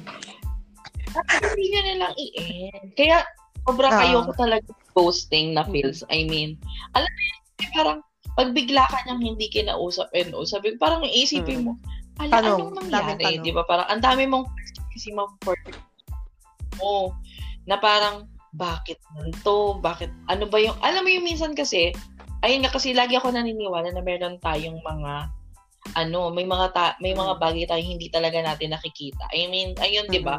Kahit sabi mo sa ugali mo 'yan or mm-hmm. or ano, sa attitude mo. Kasi parang ayun yung lagi parang ayun yung parang isa mo pang yung extra mong eyes na para mag mag-pinpoint na mga mm-hmm. kasi mm-hmm. ugali mo sis, ganyan o ganito ugali mo na parang ganto ka na, ganyan. Mm. 'Di ba? I- ikaw nagiging aware ka, oh my god, din, lalo na kasi madalas mm-hmm. yan kasi syempre blinded ka rin personally. Kasi pero mali pala. Akala mo okay lang yung ginagawa mo, yung pala hindi. Oo, so parang ikaw na tao na ganun. So parang maano mo yun na parang in a sense din na makakatulong ka dun sa taong kausap mo, 'di ba? ito yung na ano na brought up mo sa kanya kasi ewan ko kung pareha tayo ng pick up sa ganyan na ako kasi sobrang open-minded ko dyan, both negative or positive na feedback sa akin. So, ano, na parang, na parang okay sa akin gano'n man niyang ka-harsh. Kasi harsh din naman ako magbigay ng comments and criticism. So, kasi, some, syempre din, magkakaiba siya ng application sa bawat tao. So, syempre kailangan rin timplahin yun. Pero yun nga, kagaya din nung mm. sa nasabi ko kahapon kay Dwight na, ay kahapon din. Mm. Doon sa nakaraang episode namin ni Dwight na, yun nga, parang, if you, ano tawag dito, if mm-hmm. you want to help din talaga that person. Diba? Parang, kasi sa friendship kasi mababaw lang yan. Kasi sinabi ko doon na, kahit mm-hmm. i-block nyo ko without any reason, ay hindi naman sa without any, if you think na nagiging toxic na ako Talaga? sa inyo, okay sa akin yun. Parang, oo, parang hindi ko na kailangan na, sa lang po ma'am siya. Kasi syempre iba naman siya sa ano, sa, or what. Kasi syempre, nagkaroon na kayo ng ano, plano na to the next level, ganyan. Pero yun sa friendship kasi gano'n, na parang sa akin okay lang kahit mm-hmm. na, ano, walang disclosure na kung alam mo yun, kasi nga syempre, na, naiintindihan ko yun during this pandemic. Mamaya, syempre mm. yung mga mm. post ko, nagiging toxic na sa kanila. Maingi ako sa social media bilang sa mga pinagdadaanan mm. natin experiences ngayon sa ANES, uh, ngayong pandemic, ganyan. So, baka yun masyadong sila na fed up sa akin. So, okay lang sa akin yun. Pero syempre sa inyo kasi, syempre ikaw din, parang gusto mo ring Mm-mm. malaman kung what went hindi. wrong, ganyan. 'Di ba? Syempre ikaw naman hindi ka kasi rin makakapag-clear mm-hmm. ng minds mo ngayon, especially pag nasa bahay ka lang. I mean, syempre parang parang every corner ng bahay niyo ma maaalala mo na may problema kayong ganyan. Syempre, ako kasi mm. naniniwala ako sa water therapy. I mean, dun sa therapy na, thera- therapeutic mm-hmm. kasi sa akin talaga yung dagat, ganyan. So, kahit makita okay, ko lang siya, mamoy ko lang yung alat ng dagat, nagiging therapeutic. Oo, na, na nag, mm. ano, nagkakaroon siya ng calmness, ano, effect sa akin. So, syempre ngayon, wala tayong mga ganong privilege, di ba? So, Ang gusto ko na rin eh. Ako din, namimiss ko na.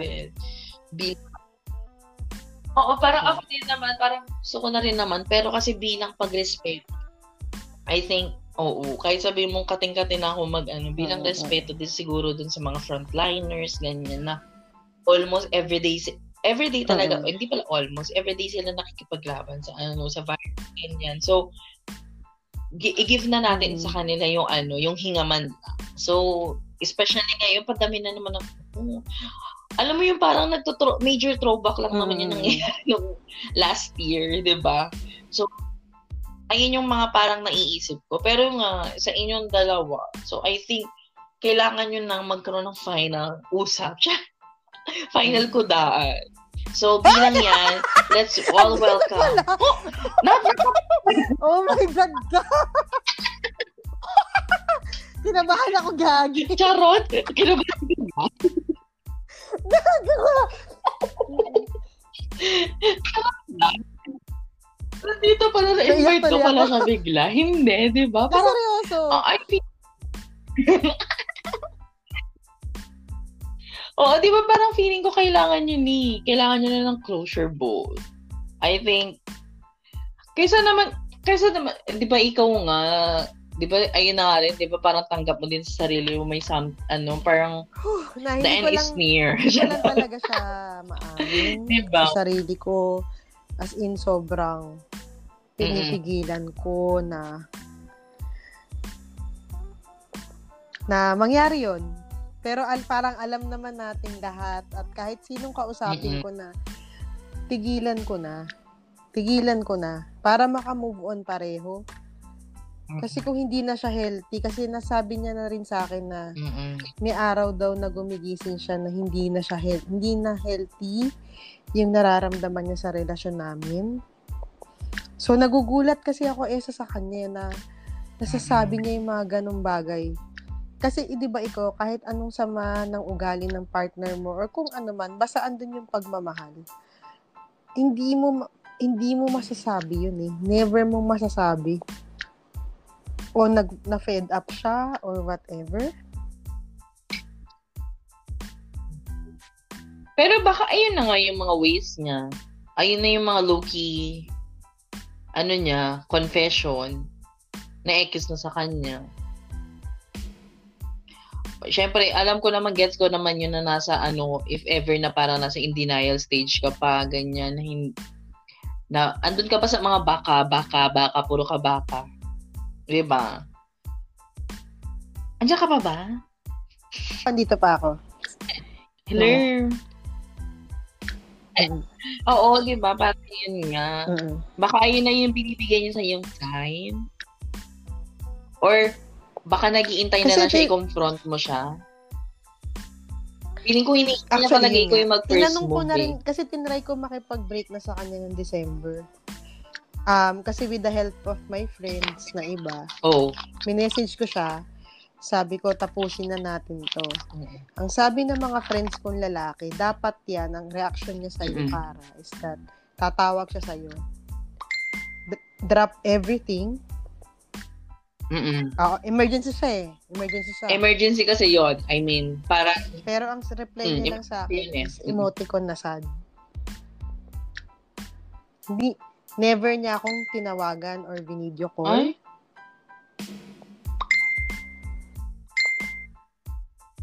So, sabi oh ng mga Oo nga, friends ko na lalaki, tigilan ko na, wag ko nang i-message kahit kailan.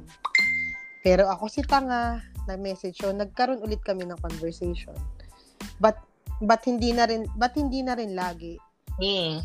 Ang, ang sinasabi nila, ang lalaki daw, hindi pwedeng, walang in-between.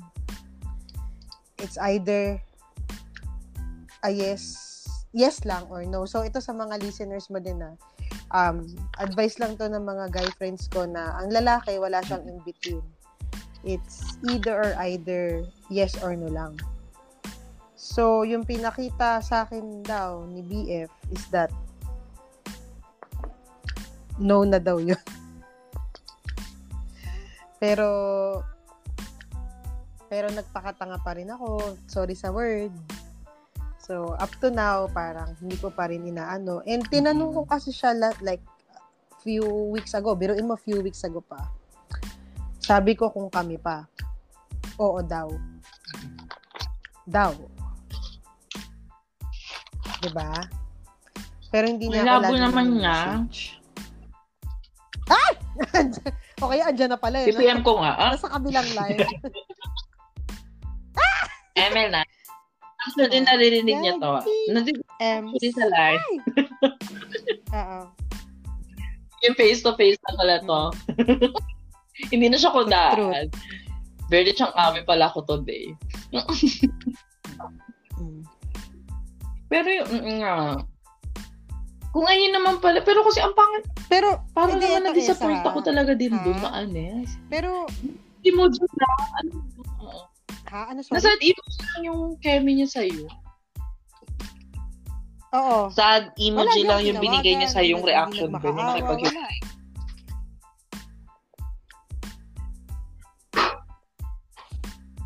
hmm. Siguro na puno na lang siya. Sobrang ugali ko din or whatsoever.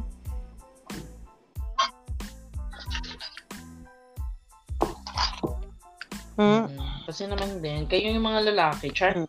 kung alam nyo kung paano saktan hmm. ng mga eksena, alam nyo rin kung paano i-exit, diba? yung ganyan. Charot. Nagalit. Oo, kasi I mean, 'di ba lalo na sa, hmm. lalo na sa ano parang culture ng Filipino, 'di ba? Hmm. Na uso pa rin naman talaga ngayon yung ligawang hmm. stage, 'di ba? Kasi sa dating ganyan. Pero kasi yun nga, parang hmm. nag-effort kang agree, agree. yung babae, makuha wala yung na, babae. Wala Tapos na. parang pag nakuha mo na, parang bigla mo na ayun, ay, ay, I think, ayun din yung nakita kong mali sa legal stage. Ayun yung ano, kasi parang for me kasi lahat ng best foot forward, nangyayari kasi yan. So, Oo, pati nga, one, ano lang siya, one, ay, hindi ko alam kung nandun ka nung pinag-usapan namin yung dating versus, dating versus legal stage. ligawan, ganyan. Kasi ayun yung nakikita kong parang sa concept na yun kasi parang one-sided yung effort, ganyan. So, parang ang nagiging ano kasi, parang Totoo. ang nagiging ano pang eksena nun is nagiging contest siya. Na kailangan mm. ko yung trophy niya na pag mm, naging jowa ko mo na siya, gay. Winner, di ba? Pero pag hindi, so equal. So, pero tawag yun nga, pag, kaya parang lahat ng efforts niya na maibibigay niya na before yung actual relationship niyo na Tsaka parang by that time na na kayo na, ganyan. So, parang it's either mm. naglalaylo na. Mm-mm. Alam mo yun, yung, yung iba opinions pa din mm. naman. Hindi sinasabi ko sa lahat applicable. Ayun lang yung mostly kasi na nakikita ko, parang pag nag ano kasi syempre may mga may mga friends din akong iba na hindi mm-hmm. lang naman kayo na ano pag nagkikwento nga ganyan sabi parang ayun ko, so parang nagawa ko yung ano, na-formulate ko yung ganung idea na parang pag ano nga, pag ligaw, ganyan. Super effort, diba? Talagang nakikipagpukpukan sa effort. Eh, sa effort. Effort. Yun nga, ewan ko. Ay, ano yung may tunog? So, ayun nga, parang yun na. So, naubos na siya pag kayo na mismo. Tapos naman, pag i-exit na, it's a it's either hahanap ng number two. Totoo yan. Sure. Ayun, di ba? Ayun yung mga eksena nila eh. Parang akala nila, parang na, ano nila na, na, ma masosolve lang nila yung hmm, madalas yung problema pag naghahanap ng another. Parang, hindi mo gawin yan. Hindi mag, mag-break kayo, tapos, itry mo mag, ano, mag, maghanap ng iba pa, pag alam hmm. mong siya pa rin talaga. Eh di, kung, kung papabalik niya, eh bumalik ka. Hindi yung during your relationship is mag mag-cheat ka na lang or what. Hindi ko naman sinasabing ah. cheater yung jowa mo. Hmm. Siyempre, hindi ko naman din alam yung Pero, yun nga. So, kung may problems na din naman na ano, nangyayari sa sarili mo, ganyan. Baka naman ano, baka kailangan mo din hmm. namang i-check yung sarili mong ganun. I mean, nga ha, na uh, tawag dito. No, kung hindi mo talaga kaya mm, mag-commit. Totoo. Makes sense naman. Eh, di ba? parang, parang din naman siyang kadali. Di ba? Kasi, I, I think din sa mga young, ano din, young generation. Kasi may mga nakakausap din ako ng mga youngsters during this uh, pandemic. So, parang, doon ko na, ano, ah, okay. Parang, yung iba nga kasi, alam mo yun, for the yung iba for the sake na may jowa sila. Mm-hmm. Or may, may, may natatawag silang ka-relationship. Partners, ganyan. So, ayun yung mga ibang ano, yung ibang POV nila. Tapos yung iba nga, gusto pag ano syempre pagpapasok ka sa ano sa relationship mm-hmm. talagang pinapahalaga naman ng mm-hmm. commitment siya. Diba? So parang ayun yung mga Agree ako dyan. Ayun yung mga parang na, napansin minsan, ko.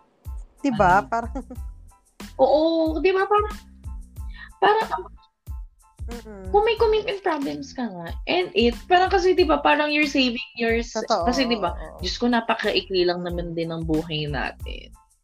Time, time. Lalo di ba, parang makasave kayo pareho ng time. Alam mo ba, eh, sa, sa, True. yun nga eh. Yun nga eh. Mga 16 years old na na high school. To be honest with you, um, ayokong pagbintangan siya kasi kilala ko siya eh. Pero may mga pumapasok sa isip ko na Mm-mm. how sure I am na wala siyang iba doon. Oo, or may kachat na rin siyang iba. Faithful kasi pa rin siya sa'yo. For him not to communicate with me is hindi hindi ako sanay. Diba? Ang daling mag-message, Eza, ng good morning. Mm-hmm ng good evening, kumain ka na ba? Madali yun eh. Mm-mm. Pero ni hindi niya na magawa palagi. Palagi. Mm-mm. Mm-mm. Oo, yung mga small talks Hindi eh, hindi na siya ganun. So sabi ko, baka, na din yun eh. baka may iba na siyang mini-message. Ayoko lang siya pag-isipan ng masama eh. Ayoko na lang. Kasi I ask him bakit siya ganun. Siguro, yun nga, yung mga random convos namin na hindi naman palagi. Sabi ko sa kanya, bakit ganyan? Tapos sabi niya, is busy daw siya sa work. And, true. Oo nga, eh, busy daw siya sa work. Hindi ka naman 20 hours busy sa work. Uh, oh. Ay! Yes. So, na Dota so, o ako ka, girl. Hindi ko na yung moment. And, hmm? Parang learning naman din kung ano niya, way to distract himself mm-hmm. din sa work niya, yung Mobile Legends. Okay lang din naman. Mm-hmm. Pero kahit sabihin mong small talks lang na, oh, kamusta ka na, sana ma mm-hmm. yung mga eksena. So, na-appreciate mo yun. Mm-mm. Kung ayun din ay wala na, ay naku. So, alam mo hindi ko talaga alam. Next. Hindi ko talaga alam kung kung ano ba. alam mo yan. Baka in denial lang ako, ganyan. Feeling ko din. Oo. ah, talaga, gaslight ko yung ganong ah, feeling. Hirap eh, no? Ayan. Three. So, ano pang naka-line up mo questions dyan? yung madudurog ako. Uh. Actually, wala. Parang, parang hindi naman. Ano ba to? Hindi ba to durugan? Hindi mo to bardahan na ano. Pero ayun nga, parang if you have parang Ala. message sa younger self mo, nakaka-beauty queen to. Ah. Oo. Ano yung parang gusto mong i-message sa kanya? Ano ba? In terms of love? Kahit ano. Hmm. Pwede din. Kung gusto mo sa love ka lang mag-focus. Oh, sige, kasi yun naman yeah. yun yung topic o, natin. Sa, bagay, pwede nga sa love na lang. Siyempre yung love pagka... Oo, ba, oo, feeling ko makaka-relate din ako okay, doon. Siyempre, 25 so, na ako at ayun, single okay pa lang yan na single ka at oh, 25 kasi ito advice ko muna sa'yo um, okay lang na single ka at 25 as long as um, eh, nag enjoy ka sa sarili mo. And, and, and, di ba nga sabi, hindi mo dapat i-depend mm-hmm. i-depend yung happiness mo sa ibang tao. So, I think for your age, okay pa yan eh. Pero siguro naman, um, by, by, um, 26, um, onwards and um, I think meron naman talagang nakalaan na tao pa na tao para sa iyo. So, oo, uh, yan, 'di ba? So I think may dadating Nanatawagan pa ako nasaan nakakanap yun. Para... May ilang months ka na lang bago ko mag-26. Charat. Ito. Um, siguro yung message ko sa sarili ko to my younger self is that um, maging mas wiser um, dapat um, nung kasi um, hindi ka dapat masyadong nag-expect or um, para bang naghangad ng ng ang kumbaga hindi dapat yung younger self ko is dapat hindi masyadong naghangad ng sobra-sobra sa isang tao sige sinasabi natin na hindi you ano parang hindi ka dapat uh, magsettle for anything less. You have to set your standards para mag kasi alam mo naman yung worth mo as a person. Mm-hmm. Pero siguro going back dun sa mm-hmm. sa younger self is that dapat siguro kung mas naging paano ko ba sabihin kung hindi siya masyadong naging brat, kung natuto siyang mag-adjust, eh,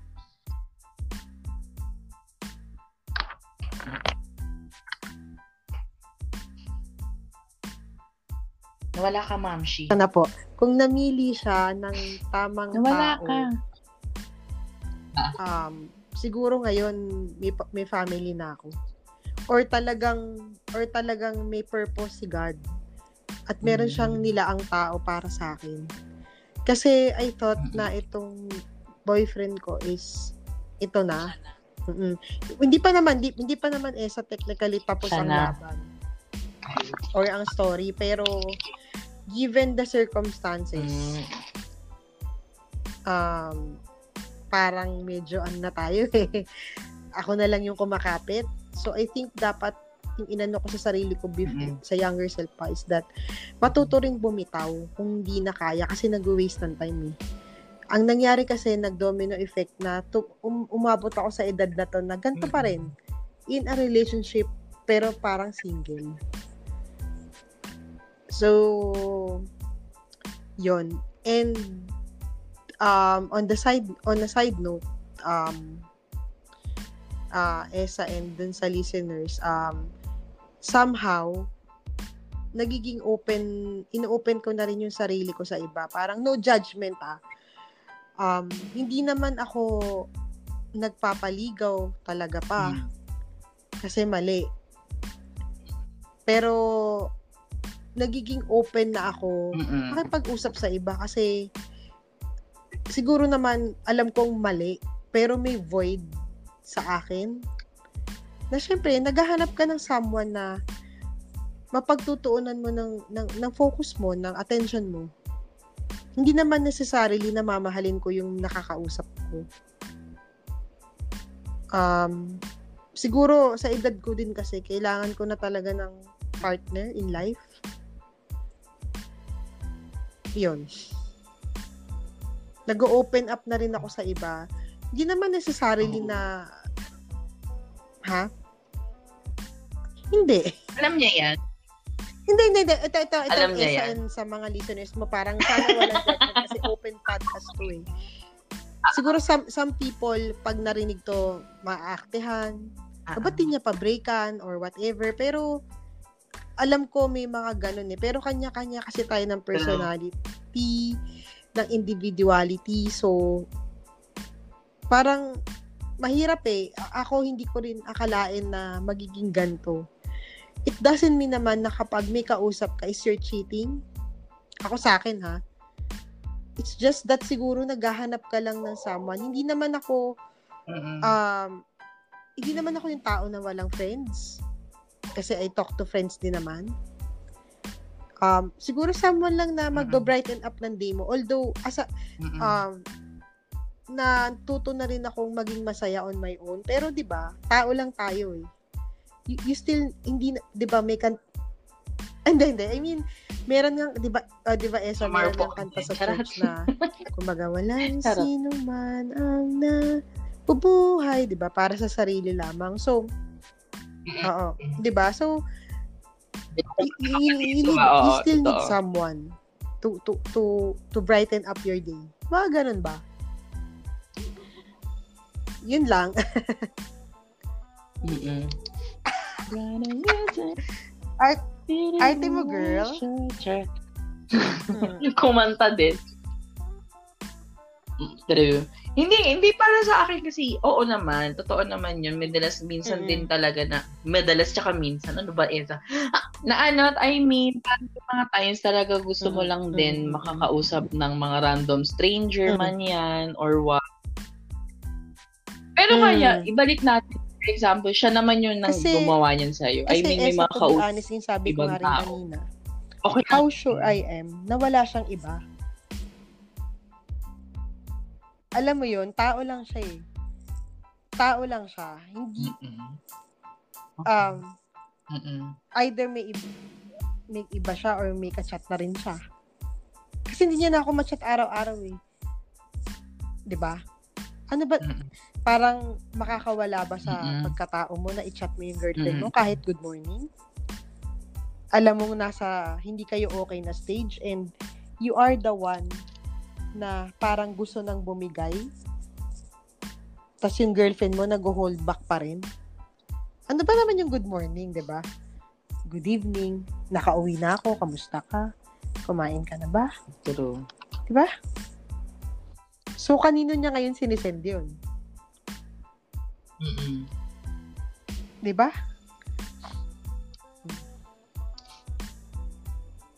Oh, totoo. Hindi ko siya sinisiraan or what sa listeners ha.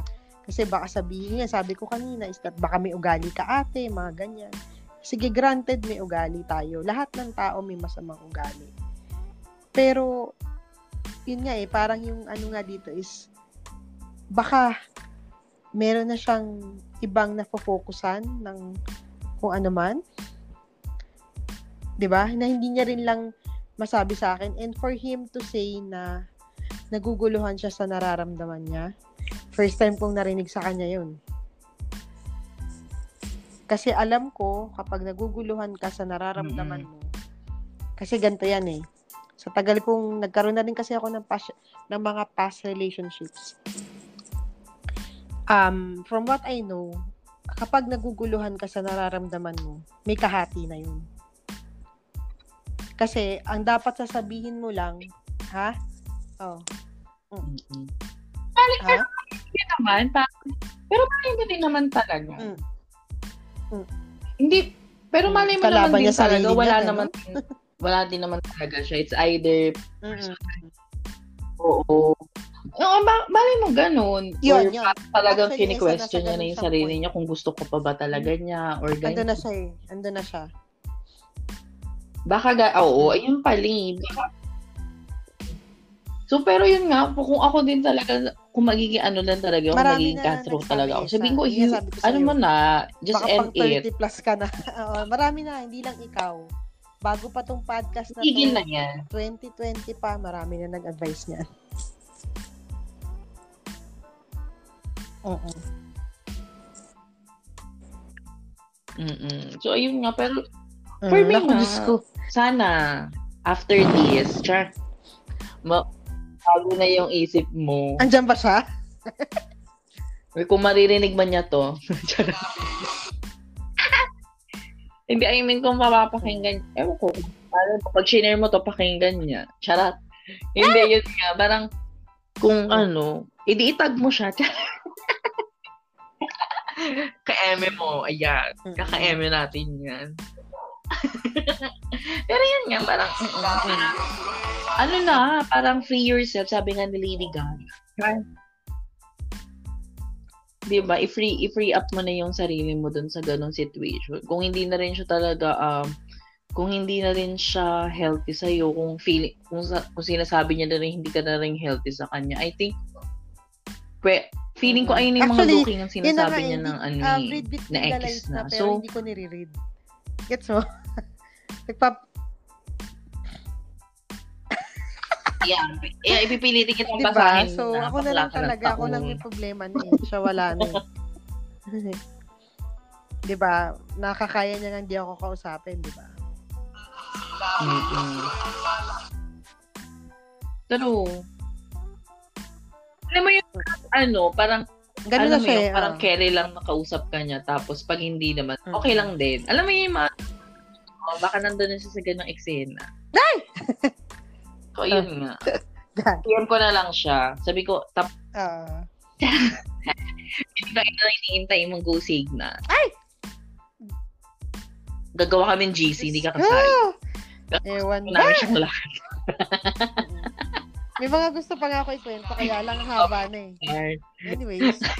mm. Ah, ah, so okay mm. lang din. Pero yun nga, parang ano na lang. Oh, nga, ito na, for finale na. Mm. Kasi pa 2 hours na. Feeling ko pa 2 hours na tayo. Kasi itong pangalawa mm. nating session ay 1 hour and 9, 20, 20 mm, minutes haba, na. So, yung, yung naputol kanina, hindi ko alam kung ilang minutes yun. Mm. Da- diba? Actually, na pala to, pangatlo mm. na. Uh-uh.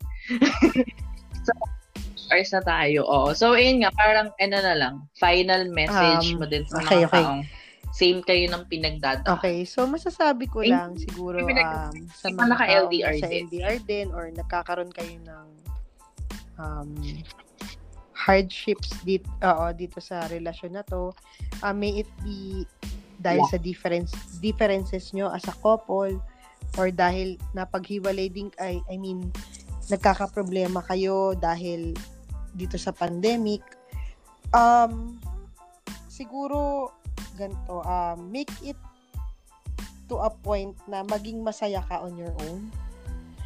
Um, focus mo yung lahat ng attention mo muna sa mga bagay na makapagpasaya sa'yo.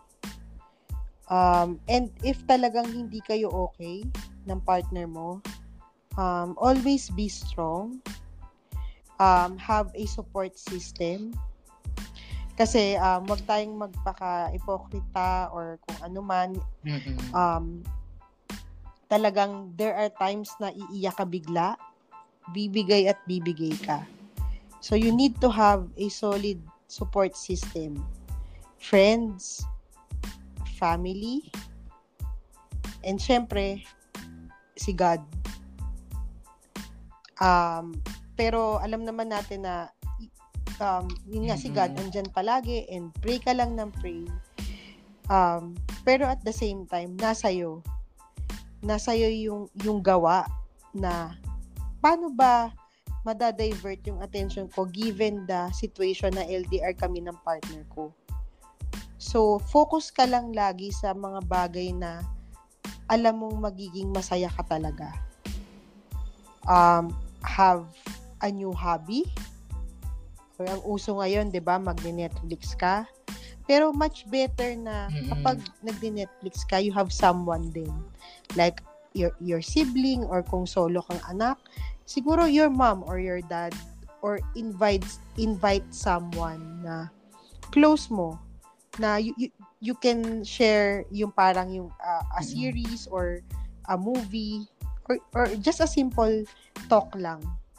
Um, kasi ang hirap na kinikimkim mo lahat sa sarili mo.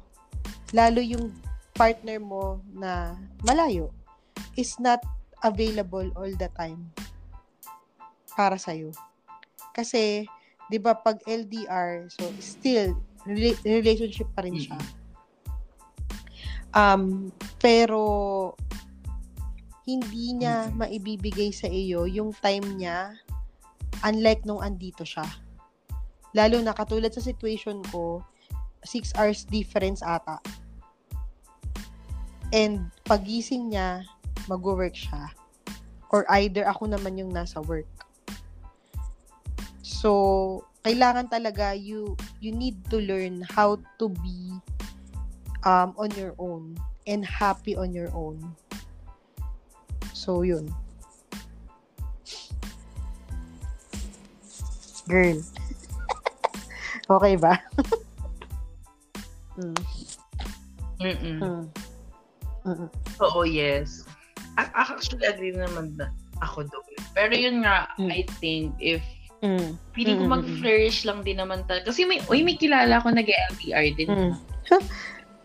ito naman yung ano, ka-office uh. ko siya. Hala, college ko yung story niya. Hindi, pero yun nga, kasi mm, parang, tagal na. ano, sila naman, college sweetheart, ganyan. Mm-hmm. Tapos, oo, na, nag-abroad din yung jowa niya. Tapos, yun, di, tapos, mm. ano kasi, bago ata mag-abroad, nagka-junakis na sila. Mm. Then, recently, hindi ko alam kung gaano ka-recent. Pero yun nga, nagpasal sila tapos balik uli. Pero yung ang kinaiba mm. naman sa kan- sa'yo, may plano kasi Ako si kuya na kunin silang mag ano, before mag mga... para sa amin yun. So ayun. Um tapos doon daw doon din Wala, wala. Doon daw ako. Pero hindi mo makita yung sarili mo doon which amin. Oo, pero nung as time goes by, may masaya ka. Nawala na ako sa picture, girl. As in, sobrang wala na. Wala na, edit out eh. Uh-uh. Edit out ka so, na, ma'am. Uh-uh. Mm-hmm. so, ayun na, I think, oo, we, ano na, we, we talk a lot na. Kaya nga eh, oo. Bilang ano na to, pang isang movie na tong haba ng podcast. mm-hmm. Pero I think, sobrang ano naman siya, insightful, ganyan. Mm-hmm. Tapos, feeling ko may mga, it's either may makaka-relate no, sa iyo. I know, I know. Or sa mga listeners. May mga mag-o-oppose doon sa ano mo, ganyan.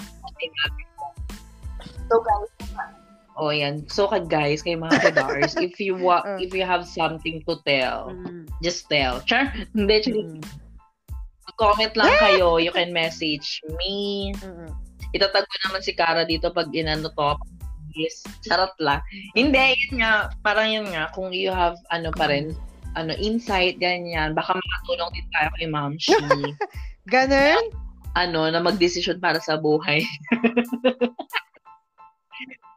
Pero, so kung if, if, parang yun nga, if you want then, ano, to share your stories, then, syempre, magkakaiba tayo, malay mo, maano mo siya, mabago niya yung isip niya, or. May push naman yung thank ano yung gusto i-push, ganyan. So, ayun. So, Ma'am Shikara, thank you so much. Oo, naitawid. No? Oh my God. Na, at na ituloy na natin tong Exena Bells thank na to. True. So, thank you so much, Mom Shi. And I Mm-mm. na na-fail. Ay, ano mo yun, na umokay yung feels mo now uh, na uh, naibuga mo na yan. Naibuga. Naibuga mo na Sa, oo, yung, yung mm-hmm. parang dinadala mo, ganyan. So, so much, guys. And so, guys, thank you so much, oh, okay. Desa. Thank Kung you hanggang all. ngayon nakikinig Bye-bye. pa din kayo sa point na to, Bye. thank you so much. Oh, good